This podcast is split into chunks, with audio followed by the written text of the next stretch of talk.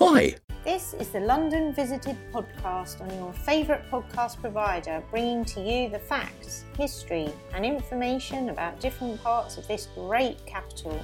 If you have been to London, are planning on visiting, live here or just love London from afar, then this is the podcast for you.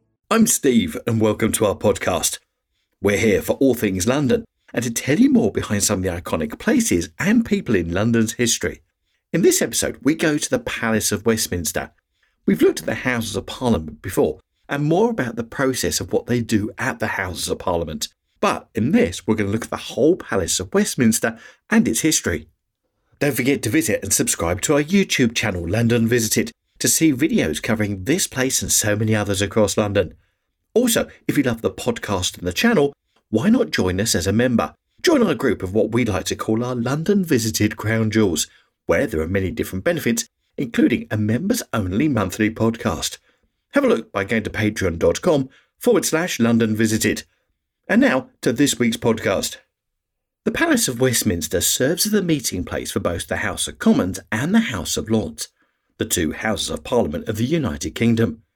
Informally known as the Houses of Parliament, the palace lies on the north bank of the River Thames in Westminster, central London.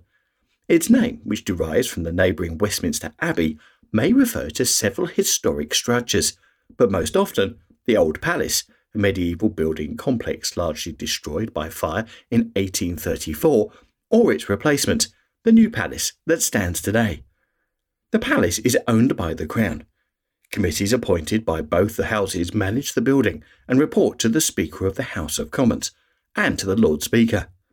The first royal palace constructed on the site dated from the eleventh century, and Westminster became the primary residence of the kings of England until fire destroyed the royal apartments in fifteen twelve, after which the nearby Palace of Whitehall was established. The remainder of Westminster continued to serve as a home for the Parliament of England, which had met there since the thirteenth century and has been the seat of the Royal Courts of Justice based in and around Westminster Hall. In eighteen thirty-four, an even greater fire ravaged the heavily rebuilt Houses of Parliament, and the only significant medieval structures to survive were Westminster Hall, the cloisters of St Stephen's and the Chapel of St Mary Undercroft, and the Jewel Tower. In the subsequent competition for the reconstruction of the palace, the architect Charles Barry won the design for the new buildings in the Gothic Revival style, specifically inspired by the English Perpendicular Gothic style of the fourteenth to the sixteenth centuries. The remains of the old palace, except the detached jewel house, were incorporated into its much larger replacement, which contains over one thousand one hundred rooms, organised symmetrically around two series of courtyards, and which has a floor area of one hundred twelve thousand four hundred seventy-six square metres. Part of the new palace's area of three point two four hectares, eight acres, was reclaimed from the River Thames, which is the setting of its nearly three hundred metre long facade, called the Riverfront. Augustus Pugin, a leading authority on Gothic architecture and style, assisted Barry and designed the interior of the palace. Construction started in eighteen forty and lasted for thirty years, suffering great delays and cost overruns. As well as the death of both leading architects, work for the interior decoration continued intermittently, well into the twentieth century. Major conservation work has taken place since then to reverse the effects of London's air pollution, and extensive repairs followed the Second World War, including the simplified reconstruction of the Commons Chamber following its bombing in nineteen forty-one. The palace is one of the centres of political life in the U K, and Westminster has become a metonym for the U K Parliament and the British government, and the Westminster system of government commemorates the name of the palace. The Elizabeth Tower in particular, often referred to by the name of its main bell, Big Ben, has become an instantly recognisable landmark of London and the United Kingdom in general, one of the most popular tourist attractions in the city and an emblem of parliamentary democracy. Tsar Nicholas the First of Russia called the new palace a dream in stone. The Palace of Westminster has been a Grade one listed building since nineteen seventy and part of a UNESCO World Heritage Site since nineteen eighty-seven. The site of the Palace of Westminster was strategically important in the Middle Ages, as it was located on the banks of the River Thames. Known in medieval times as Thorney Island, the site may have been first used for the royal residence by Canute the Great during his reign from ten sixteen to ten thirty-five. St Edward the Confessor, the penultimate Anglo-Saxon monarch of England, built a royal palace on Thorney Island, just west of the city of London, at about the same time that he built Westminster Abbey. Thorney Island and the surrounding area soon became known as Westminster, from the words West and Minster. Neither the buildings used by the Anglo-Saxons nor those used by William the First survive. The oldest existing part of the palace, Westminster Hall, dates from the reign of William the First's successor, King William the Second, between ten eighty-seven and eleven hundred. The Palace of Westminster functioned as the English monarch's principal residence in the late medieval period. The predecessors of Parliament, the Witenagemot and the Curia Regis, met in Westminster Hall, although they followed the king when he moved to other palaces. Simon de Montfort's Parliament, the first to include representatives of the major towns, met at the palace in twelve sixty-five. The Model Parliament, the first official Parliament of England, met there in twelve ninety-five, and all subsequent English parliaments and then, after seventeen oh seven, all British parliaments have met at the palace. In fifteen twelve, during the early reign of King Henry the Eighth, fire destroyed the royal residential privy area of the palace. In fifteen thirty-four, Henry the Eighth acquired York Palace from Cardinal Thomas Wolsey, a powerful minister who had lost the king's favour. Renaming it the Palace of Whitehall, Henry used it as his principal residence. Although Westminster officially remained a royal palace, it was used by the two Houses of Parliament and by various royal law courts. Being originally a royal palace, the palace included no purpose-built chambers for the two houses. Important state ceremonies took place in the Painted Chamber, originally built in the thirteenth century as the main bedchamber for Henry the Third.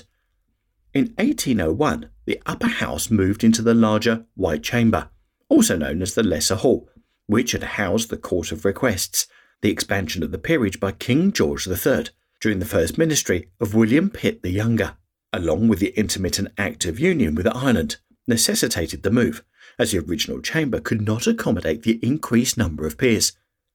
The House of Commons, which did not have a chamber of its own, sometimes held its debates in the chapter house of Westminster Abbey. The Commons acquired a permanent home at the palace in St Stephen's Chapel, the former chapel of the Royal Palace, during the reign of Edward the Sixth. In fifteen forty-seven, the building became available to the Commons' use, following the disbanding of St Stephen's College. Alterations were made to St Stephen's Chapel over the following three centuries for the convenience of the lower house, gradually destroying or covering up its original medieval appearance. A later renovation project undertaken by Christopher Wren in the late seventeenth century completely redesigned the building's interior. In Puerto Rico, we call ourselves Boricua. We're proud, passionate, and full of life. On our island, adventure finds you. Strangers aren't strangers for long. The size of the audience doesn't change the beauty of the music, and we celebrate every last ray of sun. Live Boricua. The Palace of Westminster as a whole underwent significant alterations from the eighteenth century onwards. As Parliament struggled to carry out its business in the limited available space of ageing buildings, calls for an entirely new palace went unheeded. Instead, more buildings of varying quality and style were added. A new west facade, known as the Stone Building, facing onto St Margaret Street, was designed by John Vardy and built in the Palladian style between seventeen fifty-five and seventeen seventy, providing more space for document storage and for committee rooms. The House of Commons and House of Lords engrossing office of Henry Robert Gunnell and Edward Burwell was on the lower floor beside the corner tower at the west side of Verdi's western facade. It was here where the tax laws for the American colonies were put together. A new official residence for the Speaker of the House of Commons was built adjoining St Stephen's Chapel and completed in seventeen ninety-five. The neo-Gothic architect James Wyatt carried out works on both the Houses of Lords and the House of Commons between seventeen ninety-nine and eighteen oh one, including alterations to the exterior of St Stephen's Chapel and a much derided new neo-Gothic building referred to by Wyatt's critics as the Cotton Mill, adjoining the House of Lords and facing into the old palace yard. Sir John Soane substantially remodelled the palace complex between eighteen twenty-four and eighteen twenty-seven. The medieval House of Lords chamber, which had been the target of the failed gunpowder plot of sixteen oh five, was demolished as part of this work, in order to build a new royal gallery and a ceremonial entrance at the southern end of the palace. Soane's work at the palace also included new library facilities for both Houses of Parliament and the new law courts for the Chancery and King's Bench.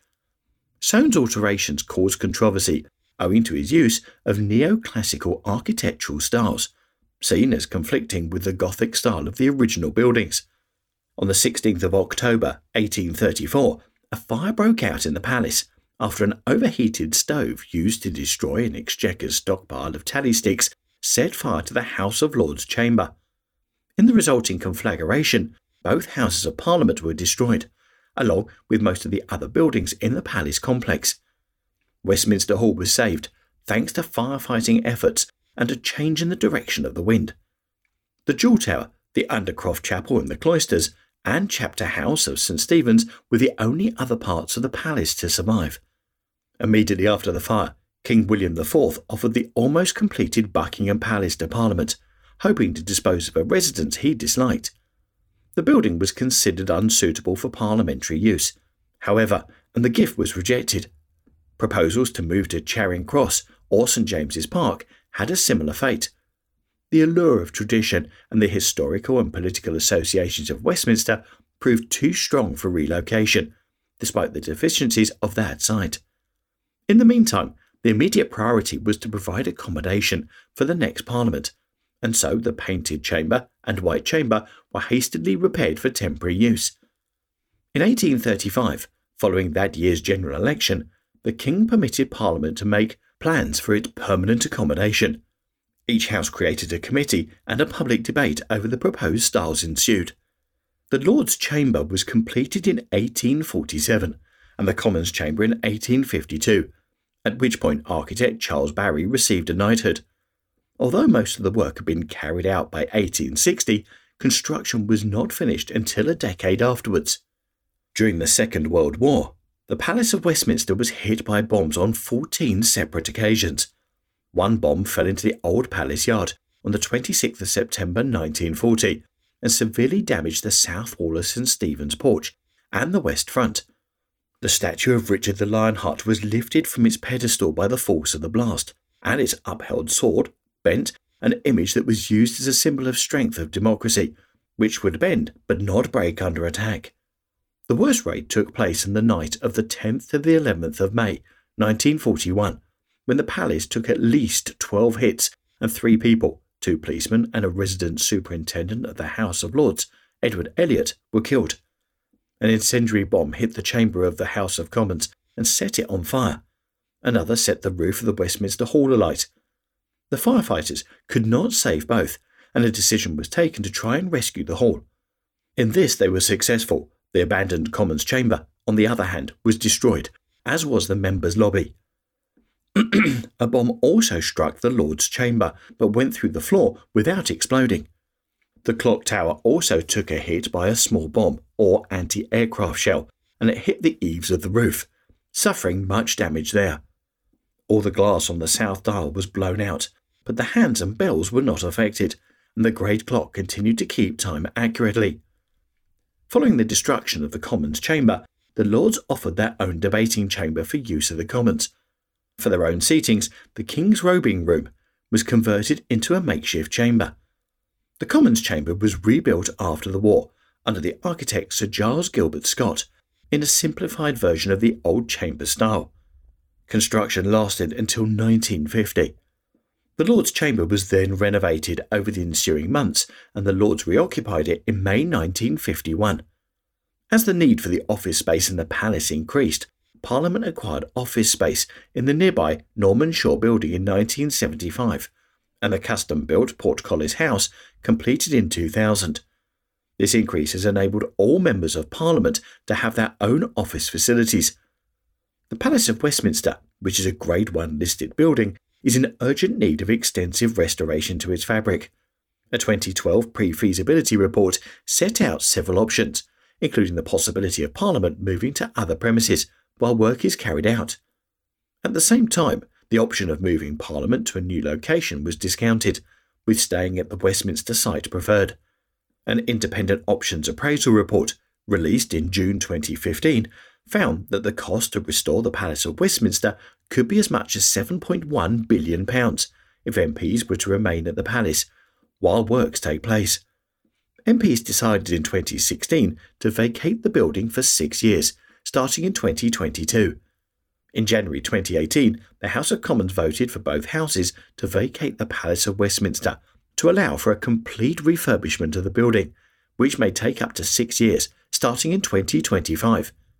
It is expected that the House of Commons will be temporarily housed in a replica chamber to be located in Richmond House in Whitehall, and the House of Lords to be relocated to the Queen Elizabeth the Second Conference Centre in Parliament Square.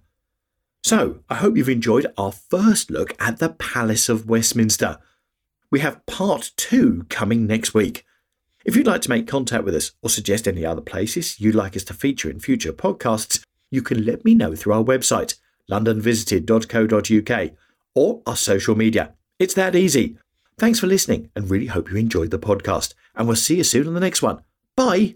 Thanks for listening, and please don't forget to subscribe to get more shows direct to your device. Also, why not visit our London Visited YouTube channel to get even more of London. Catch you soon on the next one.